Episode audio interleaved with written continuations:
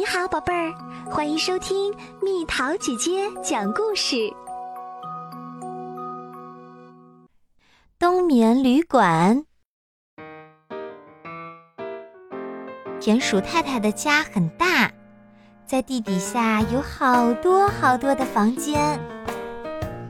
她将搜集来的食物全都塞进了房间里，仍然有许多空房。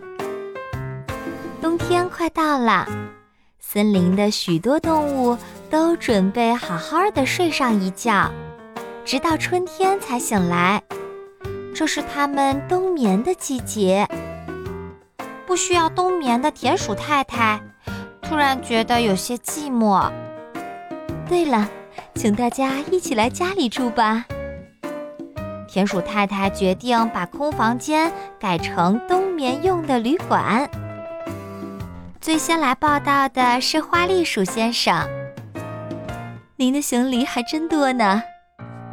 田鼠太太吓了一大跳。在冬眠期间，我偶尔会起床吃吃饭，这全是我为这个冬天准备的粮食呢。那么，请收下这些。花栗鼠先生给了田鼠太太一些橡实和松果作为住宿费。将行李堆满了整个房间后，他心满意足地睡着啦。接着，圆圆胖胖的睡鼠兄弟来了，请给我俩一间最小的房间。说完，递给了田鼠太太山葡萄作为住宿费。这么睡不会太挤吗？睡鼠兄弟听了，痴痴地笑了。我们在冬天什么也不吃，所以现在只是吃饱发胖啦。是啊是啊，到了春天就会瘦巴巴的了。如果房间太大，会睡不安稳呢。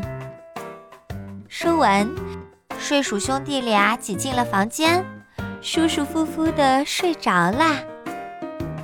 过了一会儿，外头传来一阵骚动，怎么回事儿？田鼠太太出门一看，眼前出现了蝙蝠大军团。我们想住店。哇，这么一大群，没问题哦，请进。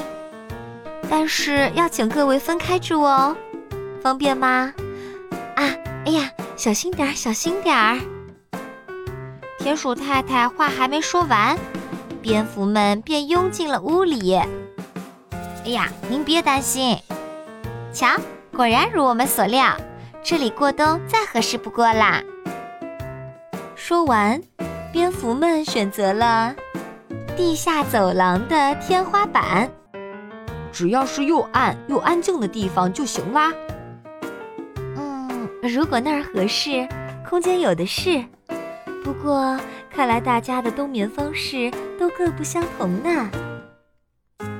田鼠太太算是开了眼界。喃喃自语地说：“那么，桌上堆满了当做住宿费的各种果实，我来做些点心吧。”就在这时，喂，听见了没？喂！突然传来一声大吼。田鼠太太回头一看，啊！小小的窗户外头有双大大的眼睛，正盯着田鼠太太呢。喂，快开门，交出住店的客人！我还真纳闷儿，怎么找不着猎物了？原来都跑到这家新开的旅馆来了。嘿嘿嘿嘿！狐狸在外头不怀好意地笑了。快点儿，把客人都交出来吧！大爷，我要把它们都给吃了！田鼠太太吓得直发抖，话都说不出来了。如果不交出客人，我就掀了这房子，先把你给吃了！就在狐狸准备大搞破坏的时候，我是旅馆的客人，有事儿吗？突然。狐狸被嗖的一把抓了起来，站在眼前的是露出满口大牙、正嘻嘻笑着的熊妈妈。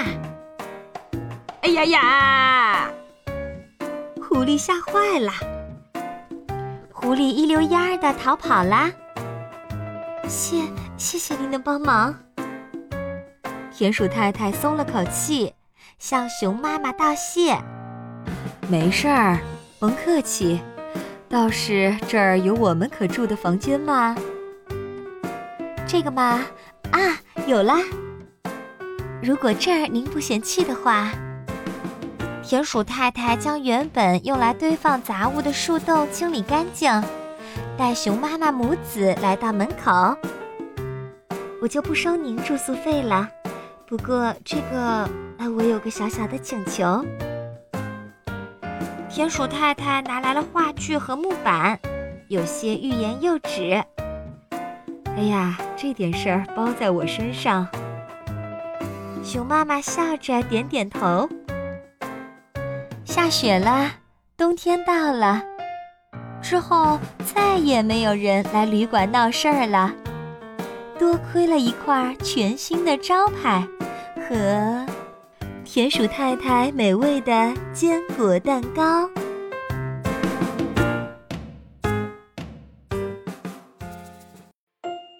好啦，小朋友们，故事讲完啦。发挥你的想象力，告诉蜜桃姐姐。这块全新的招牌上面写着什么字儿啊？留言告诉我吧。好了，宝贝儿，故事讲完啦。你可以在公众号搜索“蜜桃姐姐”，或者在微信里搜索“蜜桃五八五”，找到告诉我你想听的故事哦。